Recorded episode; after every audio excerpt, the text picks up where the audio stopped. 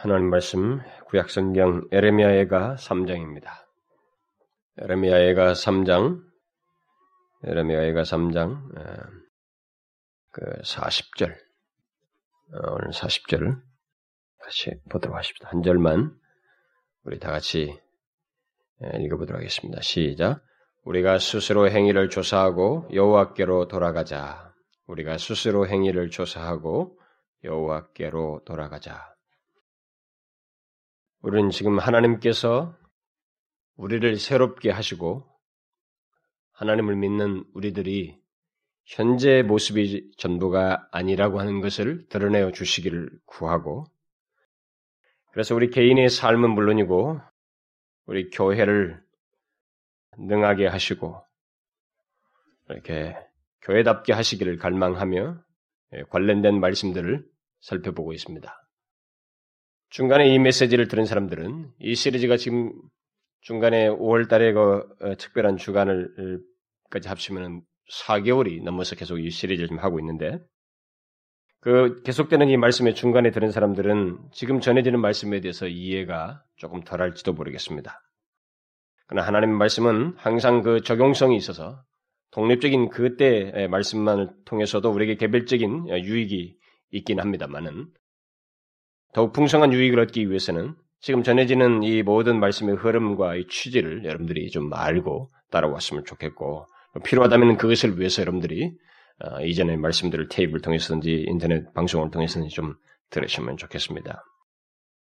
그래서 어쨌든 그 중간부터 어, 시작한 사람이나 아니면 중간에 어떤 말씀을 이렇게 한두 편이라도 이렇게 듣지 못한 사람들은 같이 참여함으로써 여러분들이 공통적으로 우리가 지금 계속적으로 점진적으로 무엇인가 하나님의 은혜를 얻기 위해서 어, 나아가는 이 보조를 같이 여러분들이 맞추시고 그런 가운데서 하나님의 은혜를 실제로 경험하는 일이 있었으면 좋겠습니다.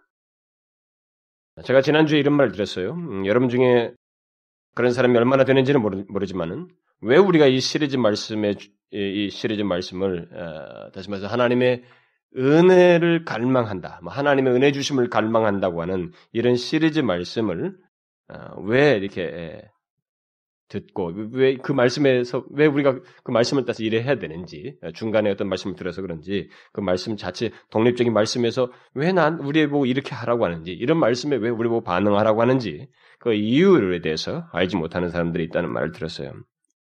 뭐 여러분 그렇습니까? 여러분들이 얼마나 아, 몇 사람이라 그런지 잘 모르겠습니다만. 만약 그렇다면 이참에 제가 좀 더 정확하게 간단하게 그 사실을 말씀드리고 어, 본문으로 들어가고 싶습니다. 우리들이 이 시리즈 말씀을 에, 통해서 하나님의 은혜 주심을 갈망하는 것은 간단하게 말해서 두 가지 이유 때문입니다. 하나는 어, 소극적인 이유라고 할 수 있는데 현재 우리의 상태가 하나님의 은혜를 절실히 필요로 하기 때문에 그렇습니다. 오늘날 교회나 오늘날 예수 믿는 사람들의 상태나 특별히 우리 교회만 보아도 그렇고요. 우리 교회 그렇고 우리 교회 상태가 그렇고 여러분 것이 우리 각자가 하나님의 은혜를 절실하게 필요로 하는 상태이기 때문에 그렇습니다. 오늘날 우리 그리스도인들의 영적 상태는 충만은커녕 깊은 무기력감과 패배감에 빠져 있습니다. 그것이 오늘날 우리 조국 교회의 현실입니다. 그런 가운데서 많은 그리스도인들에게 그나마 소위 위로를 그들이 얻게 되고 뭐 소위 생기를 갖는 것은 자신들의 공로가 인정이 되고 교회 안에서 자신들이 하는 것을 칭찬해주고 뭐 세상처럼 무슨 뭐라도 하나 맡아서 책임감을 감당하는 차원에서 마치 무슨 상승하듯이 뭐 직분이라도 하나 뭐 맡으면은 또 그것을 향해서 가는 가운데서 이런 공로가 인정되는 문제 속에서 뭔가 생기와 위로를 얻는 그런 모습이 있고 그래서 마치 또 예수의 힘을 빌어서 무엇인가 성공을 이루려고 하는 이런 속된 성취감에 의해서 소위 위로나 생기를 얻는. 그래서 성경이 말하는 하나님의 하나님께서 창조주가 인간을 지으신 이가 우리들 가운데서 역사하신다고 하는 생기에 대해서는 사실상 알지도 못하면서 우리들끼리 부추기고 마치 코카콜라 회사를 운영하듯이 어떤 경영을 하듯이 우리끼리 경영해서 만든 것에 의해서 생기를 주도하고 그것이 전부인 양 생각하는 그래서 그것이 신앙생활의 전부인 것을 알고 지내는 오늘의 우리 기독교의 풍토 그리고 우리들이 지금까지 그렇게 자라와서 그거 이상을 기대치 아니하는 우리들의 현실 때문이라고 말할 수가 있겠습니다. 특히 물질적인 보상을 기대하는 가운데서 열심과 성취감을 크게 두드러지게 드러내는 것이 오늘날 우리들의 많은 사람들 교회 안에서 보는 장면입니다. 그러나 하나님과의 관계에 대해서는 별로예요. 하나님과의 관계는 거룩하고 신실하지가 않습니다. 거룩히 이제 거룩하신 하나님처럼 자신들도 거룩해 해야 되는데 이 거룩과 신실한 하나님에 대한 신실함은 상대적으로 굉장히 빈약합니다. 그래서 교회 안의 성도들 중에는 부정적인 두 부류가 적지 않게 생겨나고 있습니다. 한 부류는 자신의 소원을 이루고 자기가 원하는 것을 하나님의 힘을 빌어서 성공하기 위해서 열심인 사람들. 그야말로 어, 외면상 생기 있어 보이는 그런 것들에 대한 성취욕이 있기 때문에 외면상 생기 있어 보이는 목사들도 그래요. 목사들도 뭔가 이 몇백 명, 몇천 명 목표를 향해서 가는 사람들은 굉장히 생기 있어 보입니다.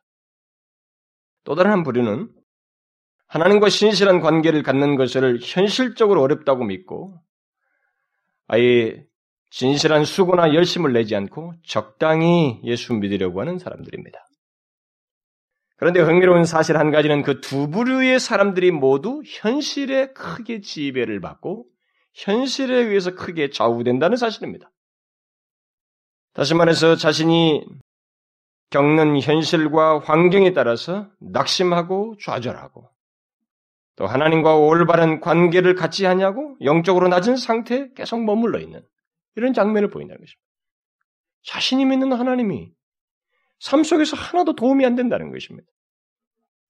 물론 그 두 부류에 해당하지 않고 진실하게 믿는 사람들도 많이 있습니다만은 그러나 오늘 우리들의 교회는 분명 그렇게 왜곡된 부류들이 두드러지게 드러나고 있습니다. 점점 더.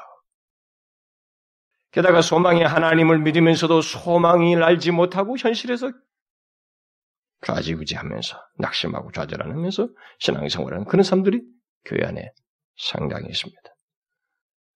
오늘날 성도들이 현실 타령을 많이 하는 것도 저는 바로 그 증거라고 생각이 됩니다. 오늘날 그리스도인들이 현실 얘기를 굉장히 많이 합니다. 현실 타령을 많이 합니다. 소망이 하나를 못 보는 거예요. 이런 우리의 상태가 하나님의 은혜가 절실함을 나타내고 있다는 것입니다. 분명히 현실적으로 어려움이 있는 것은 사실이에요, 지금이. 우리가 한참 이렇게 올라오다가 경제적으로 지금 뭐 IMF 지나고도 그 이후도 지금 현실적으로 상대적으로 어려운 건 사실입니다. 그러나 여러분 우리의 지금 현재 오늘 예수 믿는 사람들 우리들의 상태는 성경에 나오는 1세기 성도들이 믿었던 1세기 성도들이 경험했던 그때의 상황과 핍박받았던 그때의 상황과 또 우리나라만 보더라도 초기에 우리 그리스도인들이 경험했던 그런 거, 일제든 공산치하였든 그리고 우리가 배고랐던 어? 몇십 년, 사, 오십 년 전에 이전과 비교해 보면 우리의 현재 어려움은 아무것도 아닙니다. 아무것도 아니에요. 우리가 너무 엄살드는 것입니다. 엄살떨면서 하나님을 싹한 대로 돌려버리는 거예요. 어? 현실이 상위에 탁 놓고. 오늘날 그리스도인들의 모습? 아니, 오히려 교회들의 흔한 모습은 현실에 의해서 신앙이 크게 좌우되고 있다는 것입니다. 게다가 점점 더 소망이 없는 듯이 삶을 살아간다는 거예요. 예수를 믿으면서도 응? 모든 것에 우리의 삶의 소망의 원천이 되는 하나님을 믿고 있으면서도 응? 부활의 예수 그리스도를 믿고 있으면서도 말이에요. 소망이 없는 듯이 살아간다는 것입니다. 과연 우리의 소망이 되신 하나님을 믿고 있는지 의심이 생길 정도라는 것입니다. 물론 이것은 우리 교회 안에서 똑같이 보는 장면입니다. 그래서 이 말씀을 살피는 거예요. 이 시리즈를 살피는 것입니다. 다시 말해서 하나님 안에서 진실로 소망이 있으며 하나님께서 우리에게 은혜 주실 때 소망 없는 이 세상 속에서도 아무리 핍절한 현실 속에서도 능력 있게 삶을 살 수 있고 우리에게 만족할 수 있고 그런 삶의 생기들을 가질 수 있기 때문에 오히려 이 현실을 정복하고 극복하면서 살 수 있기 때문에 은혜 주심을 갈망하면서 이 말씀을 살피는 것입니다. 특히 저를 비롯해서 우리 교회 성도들이 점점 더 매너리즘에 빠져가는 것도 또 한 가지 이유이기도 합니다. 뭐 여기에 어, 그런 상태를 가지고 있다는 것도 같은 맥락을 하고 있습니다. 지식적으로 알아가는 것은 있지만 삶 속에서 하나님을 체험적으로 알지 못하고 있는 우리들의 모습이 예, 점점 더 노출되고 있고 또 기도 없이 잘할 수 있는 양 교만해 있다는 것입니다. 기도 없이 잘할 수 있다는 것은 하나님을 전적으로 의지하지 않으면서 우리의 어떤 외적인 장점들을 가지고 잘할 수 있다는 생각들을 하고 있다는 것입니다. 바로 그런 우리들의 상태로 인해서 하나님의 은혜 주심이 없이는 어떤 것도 할 수 없다는 강한 부담과 확신에 의해서 그리고 저 자신에게도 절실하게 공감되면서 필요를, 필요를 느끼는 가운데서 이 시리즈를 살피는 것입니다. 이것이 첫 번째 이유입니다. 그 다음 또 다른 이유는 적극적인 이유라고 할 수 있는데 하나님께서 우리에게 크게 은혜를 주실 때 우리들이 현재 상태에서 소생하는 것은 물론이고 또 주를 묻는 것의 기쁨과 감격을 경험하는 것은 물론이고 하나님의 능력을 힘있게 되어서 삶을 능력 있게 살, 살 뿐만 아니라 또 현실에 지배받는 것이 아니라 오히려 현실을 지배하면서 살 수 있고 더 나아가서 이 세대를 살리는 하나님의 도구가 되어서 하나님을 크게 영화롭게 할 수 있을 것이기 때문에 그런 거룩한 목적 위해서 그래서 교회가 교회답고 하나님을 믿는 자들이 그리스도인들이 그리스도인다워지는 이런 모습을 기대하면서 이 은혜 주심을 갈망하는 시리즈를 살피고 있는 것입니다. 오늘 많은 그리스도인들은 하나님의 은혜의 달콤함과 삶을 생기게 하는 그 하나님의 능력, 그리고 더 나아가서 사람들을 살리는 하나님의 도구로 능력 있게 사용될 수 있다는 것을 잘 알지 못합니다. 하나님의 은혜의 달콤함을, 그 충만함을 옛날 얘기처럼 하고 있습니다.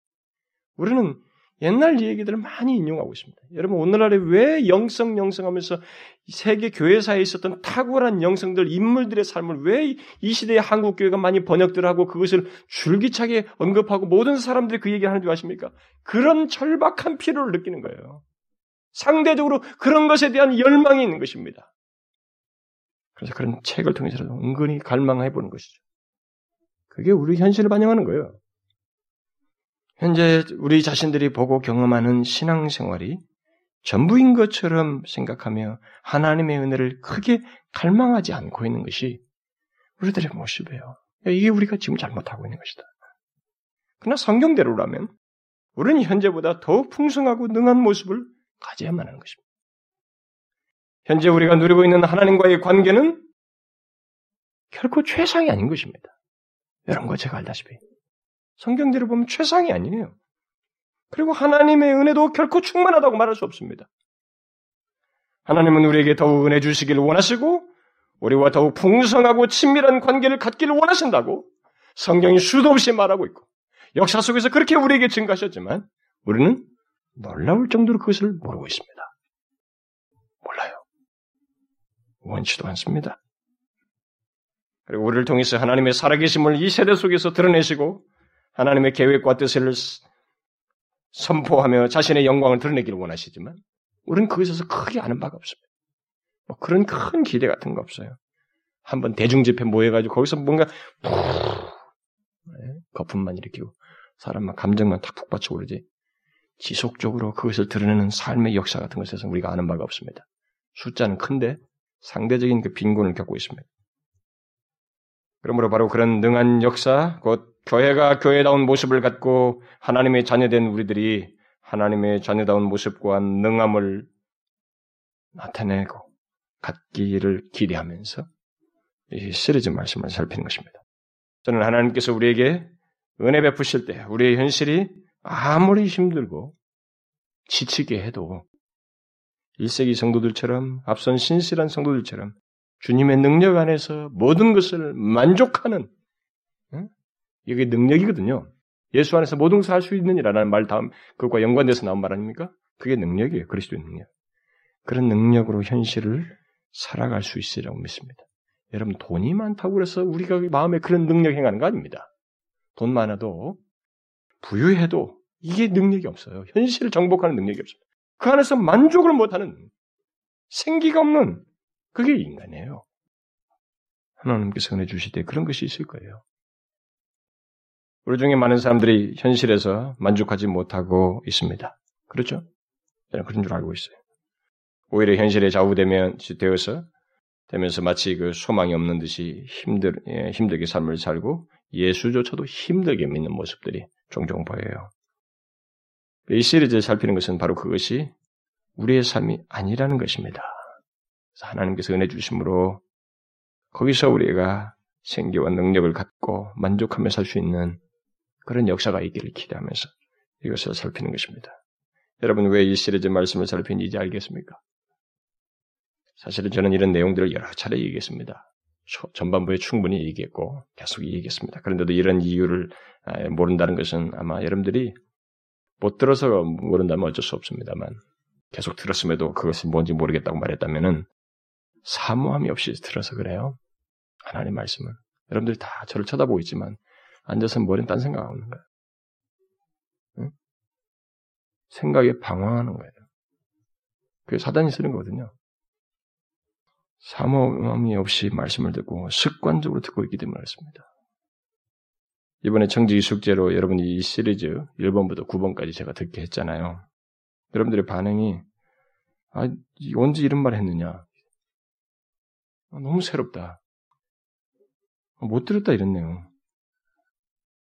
아, 정말 다시 도전이 되었고 뭐 긍정적으로 이렇게 반응하는 내용이 대부분인 걸 알고 있습니다. 어쨌든 여러분 왜 우리가 하나님의 은혜를 갈망해야 하는지를 그 이유를 알고 이제 하나님께 여러분들 우리 모두 함께 하나님의 은혜 주심을 갈망하면서 이 보조를 맞추고 나아갔으면 좋겠어요. 갈망이 없는 교회, 갈망이 없는 신자는 현실에 안주하게 되어 있고 그 사람은 그 시대, 그 현실에 노예가 되게 되어 있습니다. 현실에 따라서 흘러가게 되어 있어요. 다르게 되어 있습니다. 그러면 하나님의 은혜 주심을 갈망하며 지금 전해지는 말씀을 따라서 우리가 함께 하나님 앞에 이렇게 반응하면서 나아갔으면 좋겠어요. 저는 그런 역사가 하나님으로부터 있을 거라고 믿기 때문에 꼭 그랬으면 좋겠습니다. 저는 하나님께서 우리의 갈망에 설사 반응하지 않으셔도 만족할 수 있습니다. 만족할 수 있어요. 현재와 같은 일반적인 역사와 은혜를 주신 것만으로도 만족해야 한다면 저는 만족할 수 있습니다. 그러나 제가 믿기로 하나님은 우리가 진실로 은혜를 갈망하며 나아갈 때 그것을 결코 외면하지 않으신다고 믿습니다. 절대로 그렇지 않아요, 하나님. 그러니 여러분 제가 계속해서 강조한 바대로 진실로 하나님의 은혜 주심을 갈망하며 나아가자는 것입니다. 진실로 하나님 안에서 소망을 보고 한 걸음씩 믿음의 행보를 내디디자는 거예요.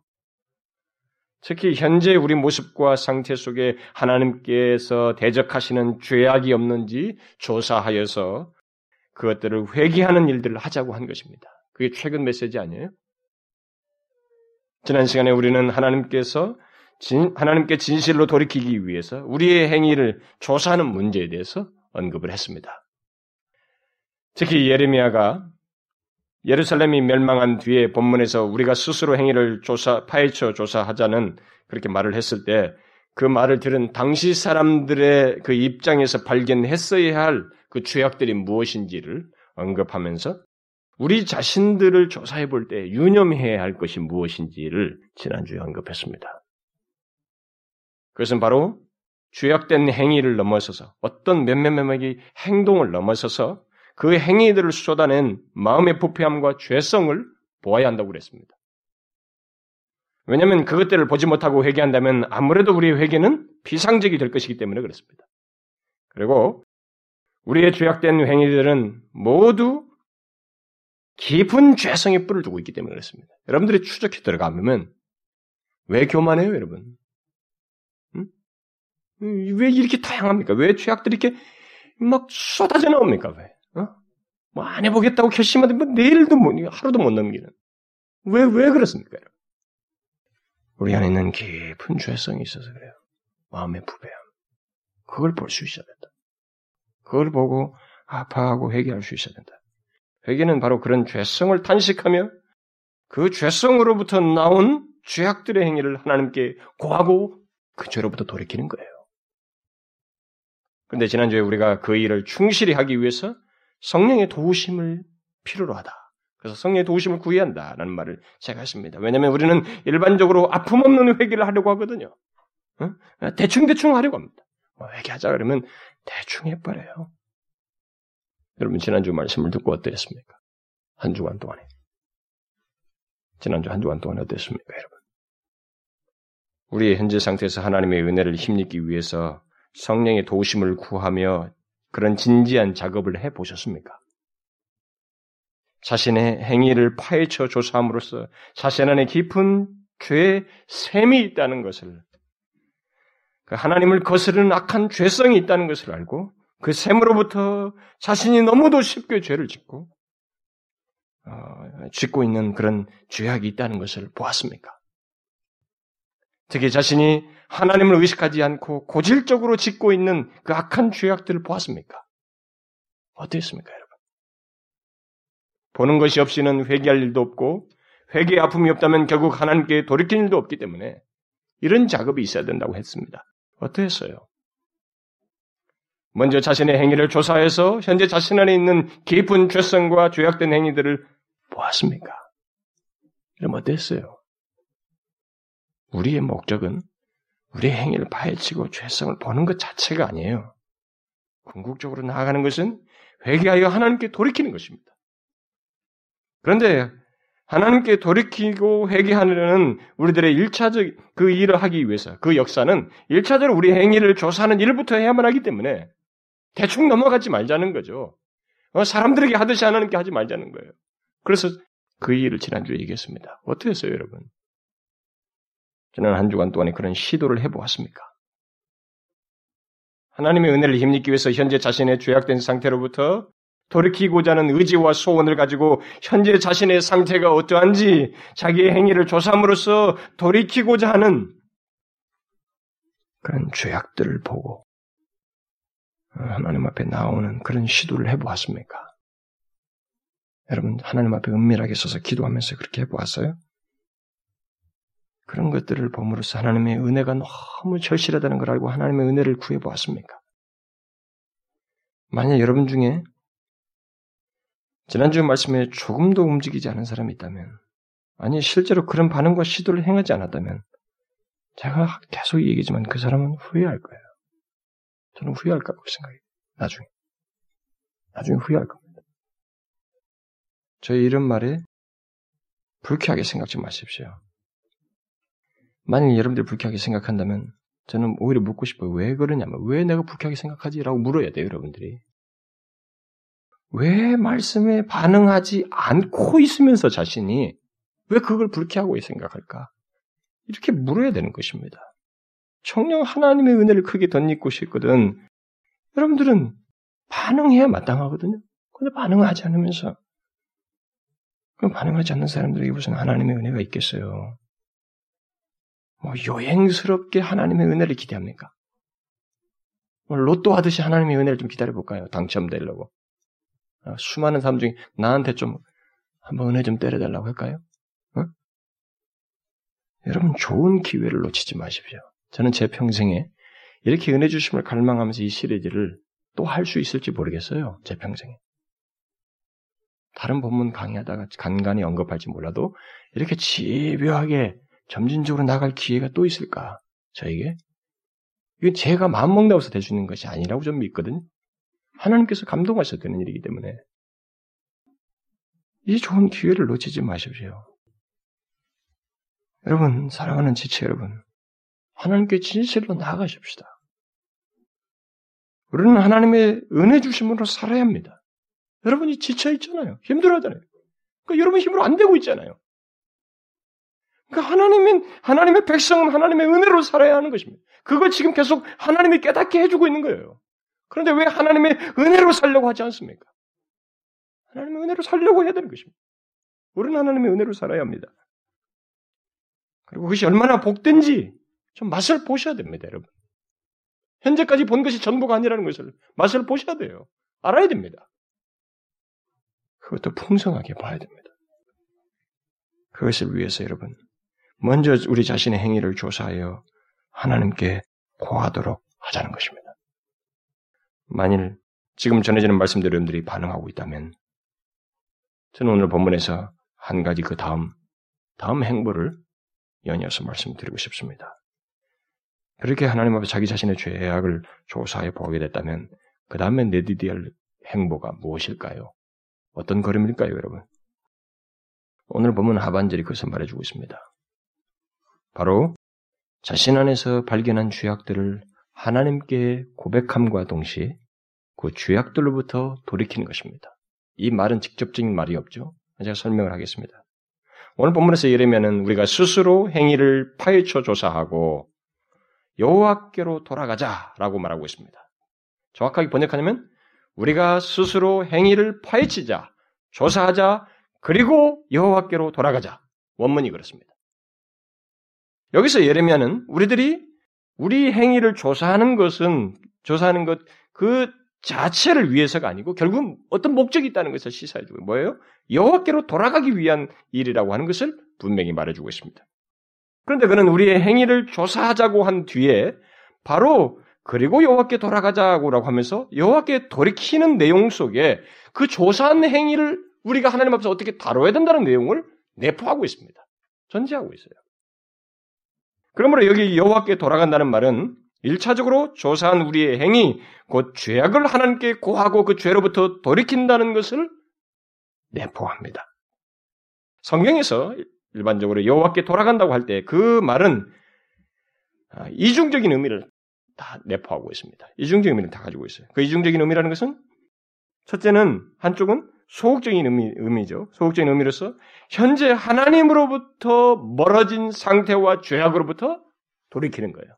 이게 여호와께 돌아간다고 할 때 포함되어 있는 내용입니다. 그다음에 적극적인 내용이 두 번째로 있는데 그것은 오직 그렇게 해서 죄악으로부터 돌이켜서 오직 하나님만을 섬기겠다고 곧 하나님만을 섬기는 모습과 상태로 나아가는 그런 모습이에요.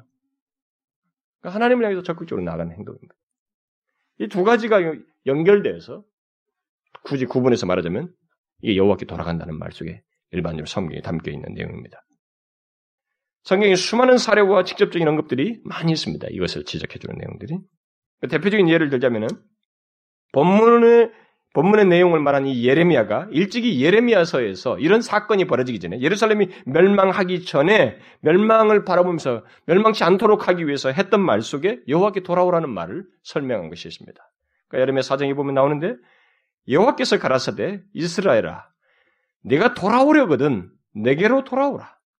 내가 만일 나의 목전에서 가증한 것을 버리고 마음이 요동치 아니하며 진실과 공평과 정의로 여호와의 삶을 가리켜 맹세하면 열방이 나로 인하여 스스로 목을 아, 복을 빌며 나로 인하여 자랑하리라. 여기서 여호와께 돌아오려거든 먼저 어떤 일을 하라고 그럽니까 우리에게? 돌아오는 내용 속에 뭘 얘기하고 있어요? 1차적으로 우리 우리 쪽에서 봐는 나의 목전에서 가증한 것을 버리라 이렇게 말하고 있습니다. 나의 목전에서 가증한 것을 버리라는 거죠.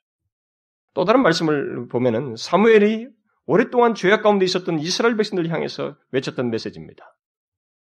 너희가 전심으로 여호와께 돌아오려거든 이방신과 아스다로스를 너희 중에서 제하고 너희들이 마음을 지금 뺏기고 있는 하나님 대신 다른 것에 마음을 뺏기고 있는 우상을 제하고 너희 마음을 여호와께로 향하여 그만 섬기라.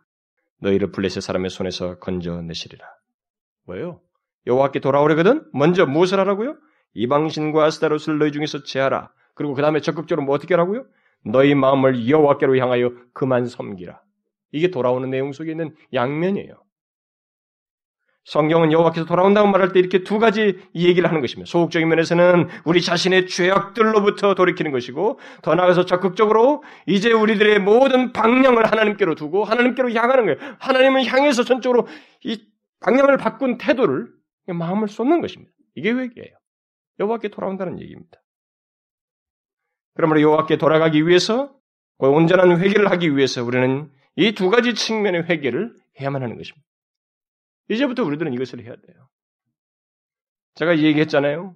이 시리즈 말씀은 성경이 뭐라고 말한더라 그 얘기 말해주는 거 아닙니다. 성경에서 아주 그냥 무슨 산뜻한 성경의 해석을 해서 여러분들의 지, 지성을 즐겁게 해주는 것을 목적으로 하고 있지 않습니다. 이 말씀을 가지고 실제로 우리들의 삶의 변화가 있고 그 말씀을 따라서 반응하는 것이라고 했습니다. 이제부터 우리가 이것을 해야 됩니다. 시간이 걸리더라도 우리는 이 문제를 살펴보아야 됩니다. 이 두 가지 측면에서의 회개를 우리 안에서 보아야만 하는 것입니다. 그래서 오늘부터 우리가 생각해야 할 문제는 현재 하나님으로부터 멀어진 우리들의 상태와 죄악으로부터 돌아서는 것입니다. 이것을 위해서는 우리가 돌아서야 할 죄가 무엇인지를 알아야 하기 때문에 지난주 말씀대로 우리의 행위를 조사해야 되는 것입니다. 살펴야 돼요. 지금까지 안 했으면 지금이라도 계속 그 작업을 병행적으로 그, 그런 순서를 따라서 여러분들이 하셔야 됩니다. 오늘날은 이런 걸 안 합니다. 절대 덮어둬요. 모든 걸 다. 오늘 교회는 죄를 건드리지 않습니다. 회개할 게 별로 없어요. 다 함께 하나님을 즐거워합시다. 다 썩어 문드러졌는데 부패한 마음, 하나님 앞에 배은망덕하고 다 자기 6일 동안은 자기 욕심, 정욕 다 발산해 놓고 회개 한 번도 안 하면서 하나님 안에서 즐거워합시다고 예배장에서 뻥 뛰고 있습니다. 회개를 모릅니다. 그러나 여러분 성경 분명히 말하고 여러분 성경에 돌아오라는 얘기가 수도 없이 많이 나오는데 그 저는 문맥을 다 보세요. 사건들 다 보시라. 두 가지가 있어야 돼요. 우리의 죄를 하나님 앞에 고하고 돌이키려고 해야 되는 것입니다. 이렇게 하지 않으면서 무슨 하나님의 은혜를 하나님께 대한 마땅한 태도를 할 수 있습니까?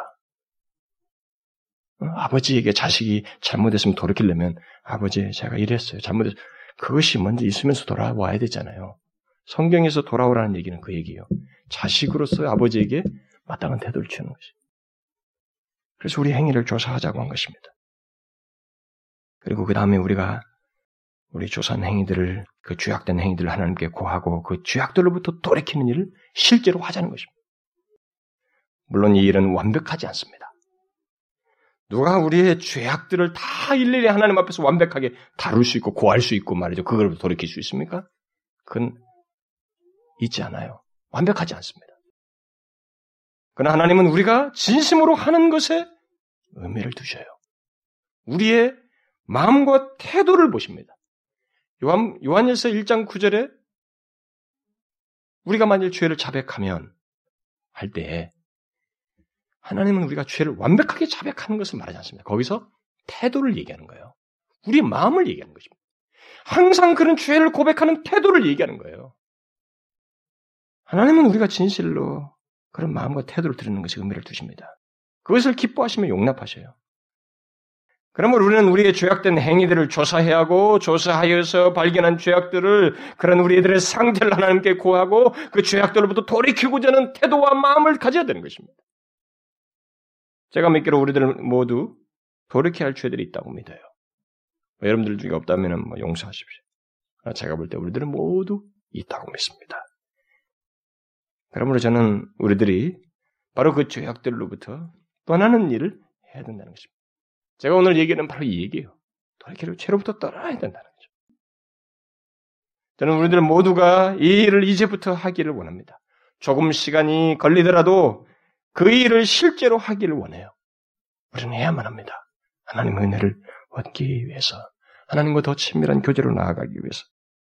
앞으로 저는 개인적인 여러분들의 작업에 대해서는 오늘로 어, 모르겠어요. 그건 구체적 그런 작업은 구체적으로 언급하지 않을 것입니다. 전체적으로 생각해 볼 수 있는 죄악들을 연이어서 계속해서 제가 이 시간에 살피겠습니다만은 하나 먼저 우리 각자가 자신의 죄악들을 살펴서 그것들을 하나님 앞에 내어놓고 그 죄악들 죄악들로부터 돌이키고자 하는 우리들의 작업이 있어야 돼요. 아무리 여기서 쳐내봐야 여러분들에게 이 계기를 주고 도움을 줄 뿐이지 실제로 여러분들은 이 말씀을 따라서 스스로 그런 반응을 해보셔야 됩니다. 하셔야 돼요.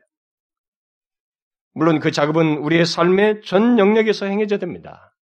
그냥 예배당에서 기도하는 자리에서만 행해질 수 없어요. 물론 그것이 좋은 출발점이 되고 감동의 시작이 되기 때문에 아주 계기가 돼야죠. 그것이 있어야죠. 그러나 이 죄로부터 돌이키는 것은 삶의 현장 속에서 구체적으로 드러나야 됩니다. 항상 넘어지며 끌려가듯이 죄를 범하는 그 현실, 그 관계, 그 상황, 그 문제 속에서 다뤄야 됩니다. 하나님 앞에 그것을 내놓으면서 그래 해야 됩니다. 다시 말해서 결국 현재 자신의 낮은 영적 상태를 야기시킨 오랜 죄악들이 행해지는 바로 그 삶의 현장에서 자신들의 죄악들을 돌이키는 일을 하나님 앞에 고안과 동시에 하셔야 됩니다. 예레미야가 오늘 본문에서 말하는 것은 바로 그 얘기예요. 돌아가자는 것은 그 얘기입니다. 기도 한번 하자는 게 아닙니다. 실제로 돌이키는 거예요.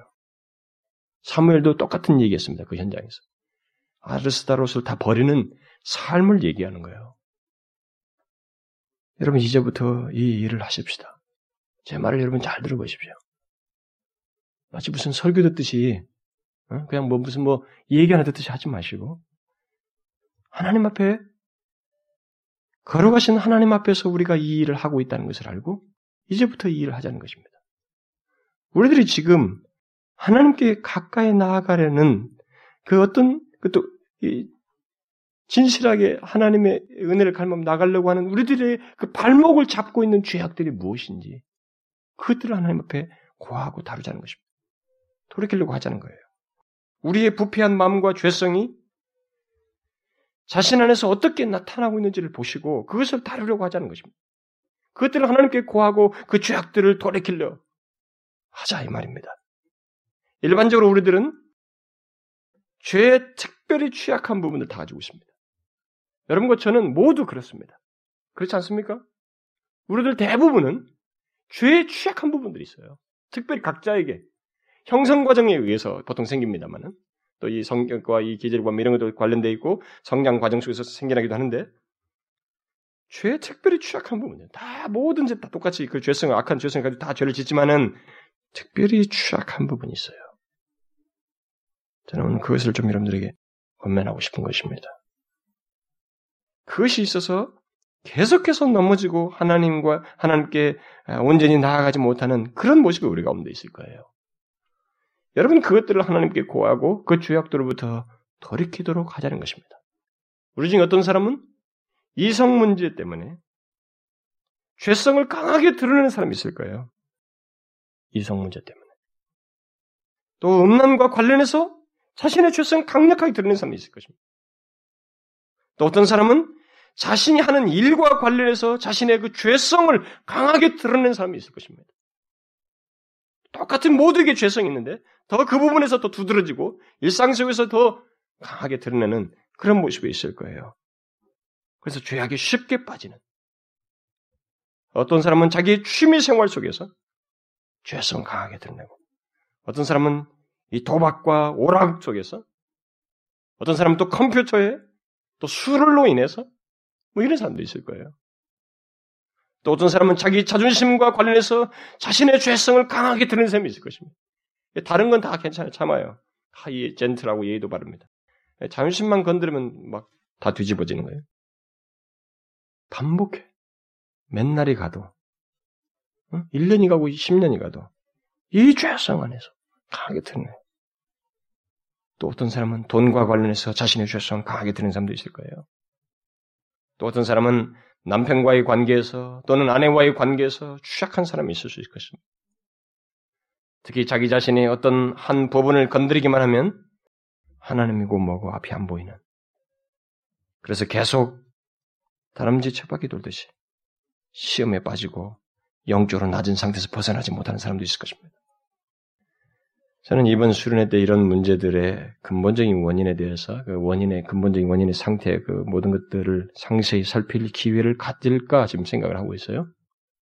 예. 그런 모습과 상태로서 상태를 하나님 앞에서 이렇게 다루는 문제들을 근본적인 문제이기 때문에 거론을 할까 지금 생각 중입니다만 일단 우리가 여기서 오늘 말씀을 따라서 예레미야를 통해서 우리에게 주시는 말씀을 따라서 우리들에게 있는 이 죄악들 우리들의 죄성이 특별히 강하게 드러나는 각자마다 다 드러나는 게 더 두드러진 게 있는데 그런 것들을 하나님 앞에서 지금 고하고 돌이킴으로써 해결하고자 하자는 것입니다. 하나님의 은혜를 입고자 하자 이 말입니다. 어떤 사람은 이렇게 왁 악하지도 않고 상당히 부드럽고 자기의 온순한 듯 하면서도 자신들이 항상 넘어지는 그런 죄악들이 있어요. 아, 영적인 나태함, 음? 게으름, 하나님에 대해서 막 그렇게 자신에게 하나님을 향해서 진실한 사랑도 없는 것, 응? 그 열심도 없는 것에 대해서도 여러분 보셔요. 그런 가운데서 우리가 다른 사람들과 거기서 아무런 문제가 없지만 하나님과의 관계 속에서는 계속 소원하고 멀어져 있는 관계를 계속 갖게 하는 우리들의 어떤 취약 부분들이 무엇인지 보고 하나님 앞에 다루고자 하자 이 말입니다. 돌이켜야 할 자신들의 죄악들, 특히 고질적인 죄악들이 무엇인지를 좀 보자는 것입니다. 현재 자신의 영적 진보를 가로막고 있는 죄악들이 무엇인지를 보자는 것입니다. 자신 안에 있는 죄성이 특별히 강하게 나타나는 부분이 무엇인지를 보고 그것으로부터 돌이킬 수 있도록 하나님께 도움을 구하면서 다루자는 것입니다. 또 신앙이라는 이름 안에서 교만하게 나타나는 죄악들이 있는지, 응? 교묘하게 우리 가운데 나타나는 이런 죄성들이, 죄의 모습들이 무엇인지 보자는 것입니다.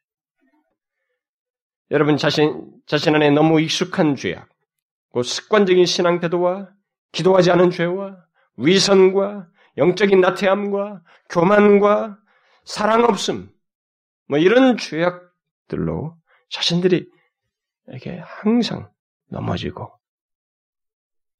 그런 가운데 있다 보니까 하나님과의 관계가 뭐 기도도 해보고 예배당에 와서는 하나님 뭐 원해요 한마디 해본다고 여기 와서는요. 아, 도전을 받으니까 도전을 받으니까 나도 진실하고 싶어요. 근데 진심도 안 들으려면서 자기가 여기서 막 기도할 때만 한마디 그렇게 해보는 거예요. 자신 안에 하나님께 가로막고 있는 일은 돌아가는 하나님께 돌아가야 되는 은혜를 갈망하면서 나아가는데 이 장애가 되고 있는 이런 깊은 죄악, 뿌리 깊은 죄성에서 나오는 오랜 고질적인 죄악들, 이런 것들을 하나님 앞에서 내어놓고 도움을 구하자는 것입니다. 우리들이 너무 익숙해서 자기 조순, 자기 자신조차도 보지 못하고 느끼지 못할 못한 채 빠져 있는 죄악들이 있을 수 있어요. 여러분 그 모든 부분들을 이제 하나님께 자백하고 그것들로부터 돌이키기를 구하십시다. 돌이키는 작업을 실제로 하자는 것입니다. 다른 사람들은 얘기할 거 없어요. 이 말씀에 따라서 지금 듣고 있는 우리들 얘기입니다. 우리부터 하면 돼요.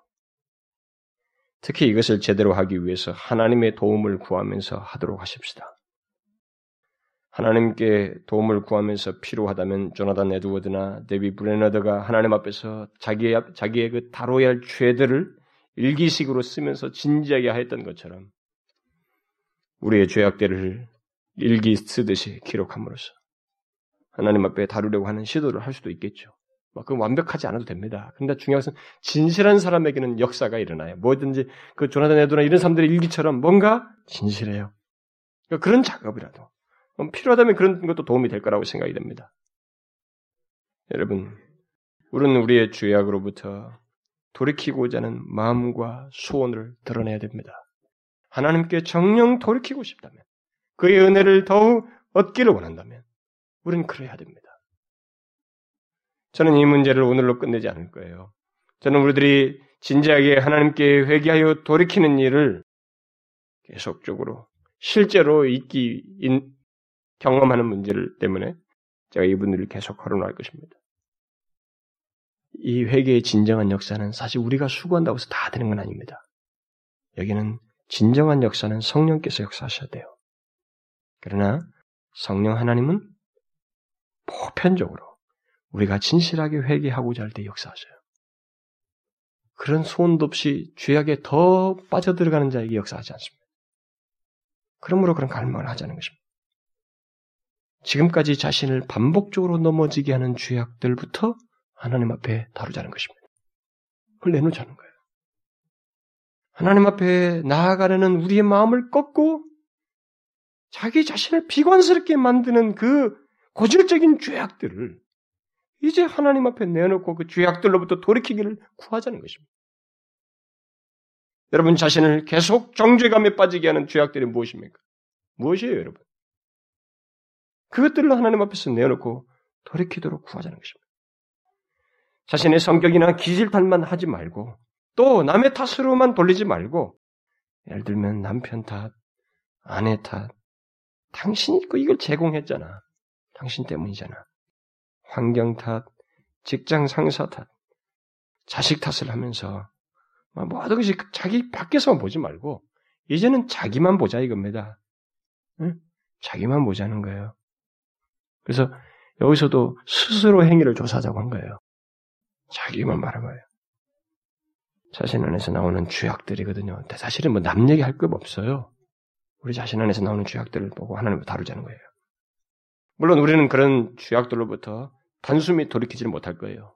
왜냐하면 그것들이 깊은 죄성의 뿔을 두고 있기 때문에 어쩌면 평생 우리 안에서 꿈틀거릴 수도 있습니다. 그러나 하나님과 우리에게 중요한 것은 이거 아십시오. 하나님과 우리에게 있어서 중요한 것은 우리들이 자신의 죄악들을 하나님의 시각에서 다루고자 하고 그것을 버리고 싶어 할 때 하나님은 굉장히 좋게 반응하셔요.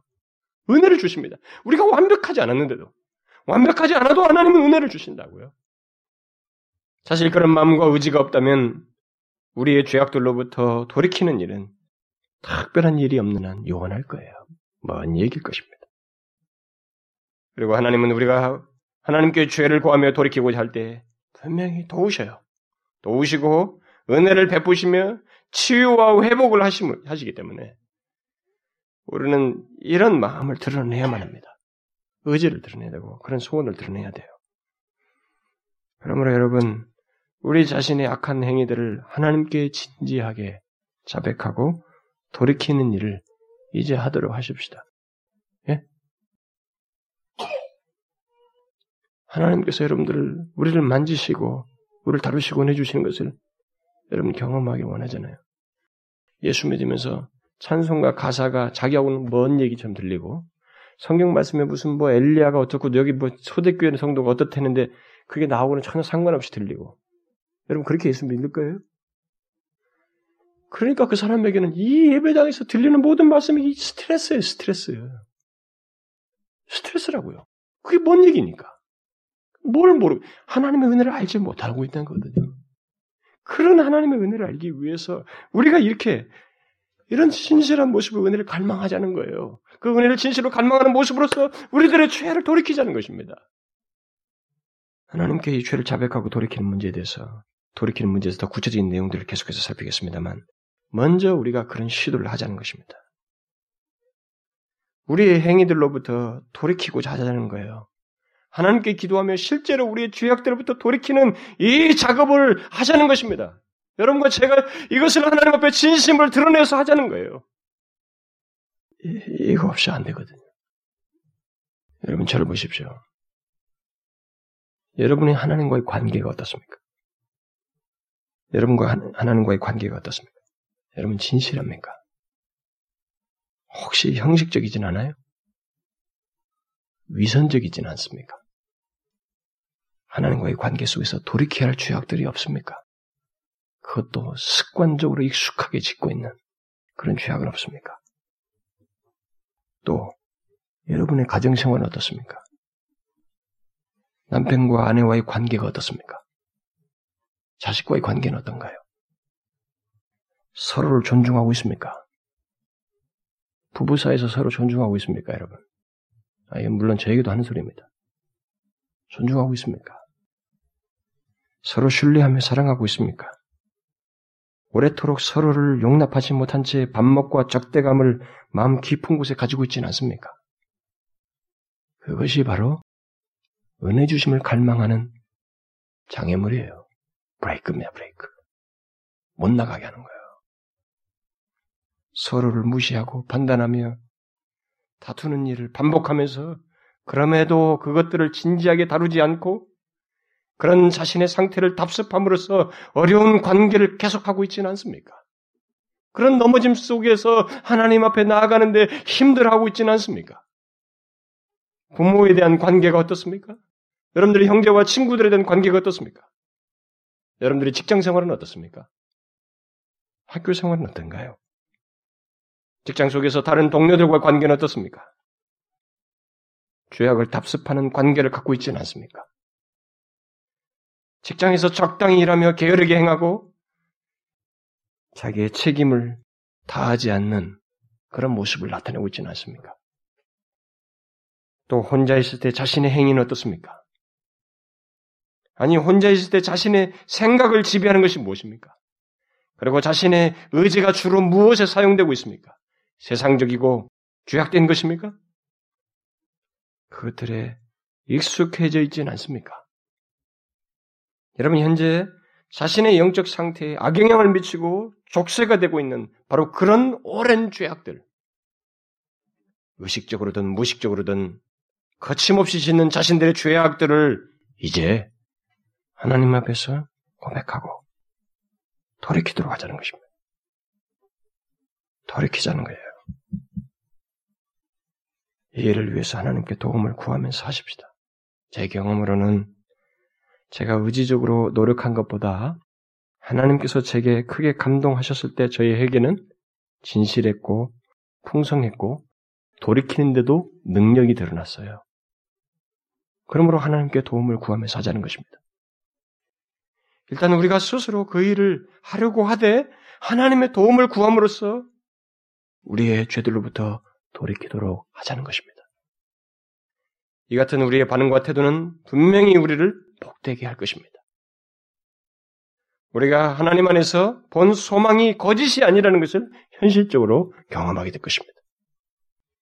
여러분, 환경 바뀌는 것보다도요, 사람 바뀌는 게 최고입니다. 네? 사람이 자기와 관계를 갖고 있는 사람들, 우리 교회 안에서도 우리 교회가 가장 능력이 있으려면 황금 많이 내는 게 아니에요, 여러분. 여러분들이 가서 막 여기서 무슨 봉사를 열심히 하는 게 아니에요. 그런 것은 다 열매들이고요. 사람이 바뀌는 거예요. 부부 사이에도 사람이 바뀌어야 돼요. 바뀌어야 된다고. 근데 그게 어떻게 해서 바뀌냐? 이 죄를 하나님 앞에 내놓고 다뤄야 돼요.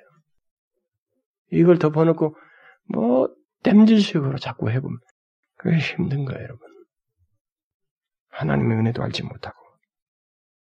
여러분 이제부터 이 일을 하자는 것입니다. 서로가 해야 돼요. 누가 먼저가 없습니다. 우리 스스로 서로 하나님 앞에서 이 죄악들을 다루자는 것입니다. 이 죄로부터 돌이켜야 돼요. 어떻게 돌이켜요, 여러분? 응? 어떻게 돌이켜야 됩니까? 앞으로 계속 살피겠습니다만.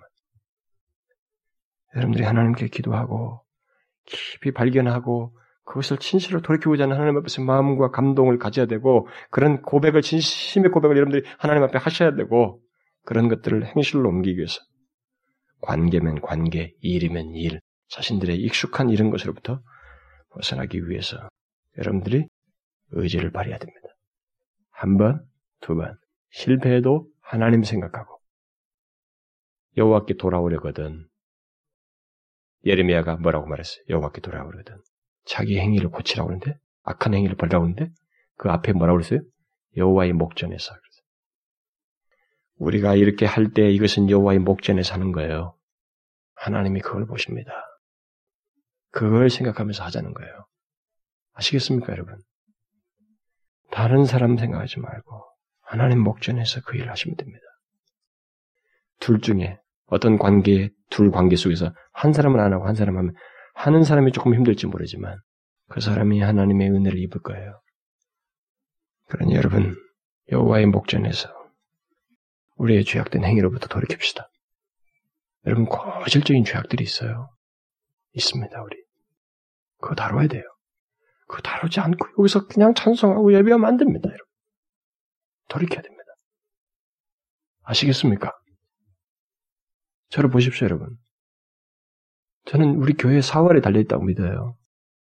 저는 우리 교회 진짜로. 하나님이 우리 가운데 은혜 주시고 주관하시고 역사하시는 것에 아주 중요한 문제라고 생각이 됩니다.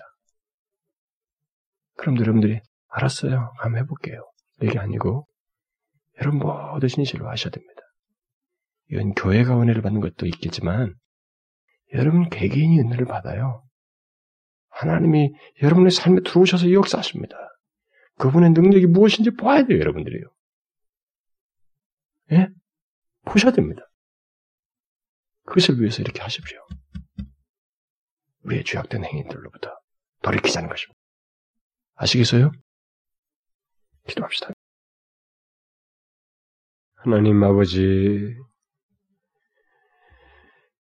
우리를 주의 말씀을 통해서 정확하게 보여주시고 또 성령께서 직접 우리가 주 앞에 설 때 주께 돌이키고자 하는 소원을 가지고 설때 우리들이 무슨 죄악으로부터 돌이켜야 하며 어떤 상태로부터 돌이켜야 하는지를 정확하게 보여주셔서 우리가 하나님 앞에 나아가는데 고질적으로 우리의 발목을 잡고 넘어지게 하고 패배감에 빠지게 하고 정죄감에 빠지게 하는 이런 죄악들로부터 주의 도우심을 힘입어 하나님 돌이킬 수 있도록 실제적으로 삶의 현장 속에서 돌이킬 수 있도록 도와주시옵소서.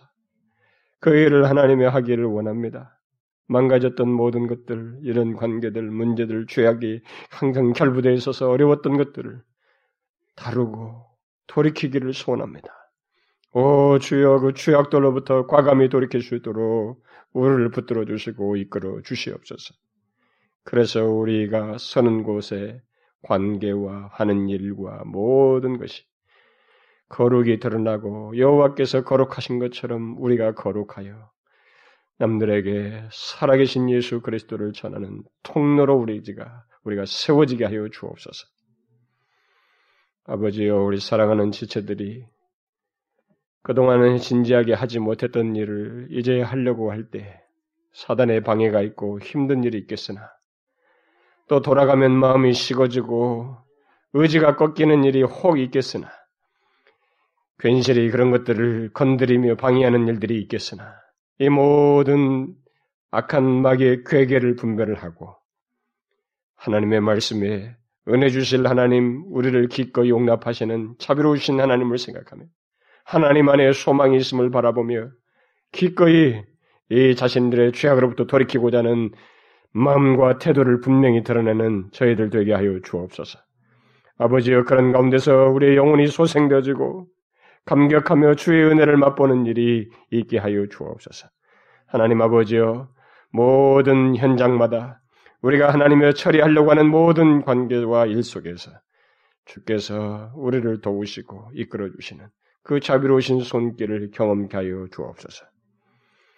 간절히 구하며 우리 주 예수 그리스도의 이름으로 기도하옵나이다.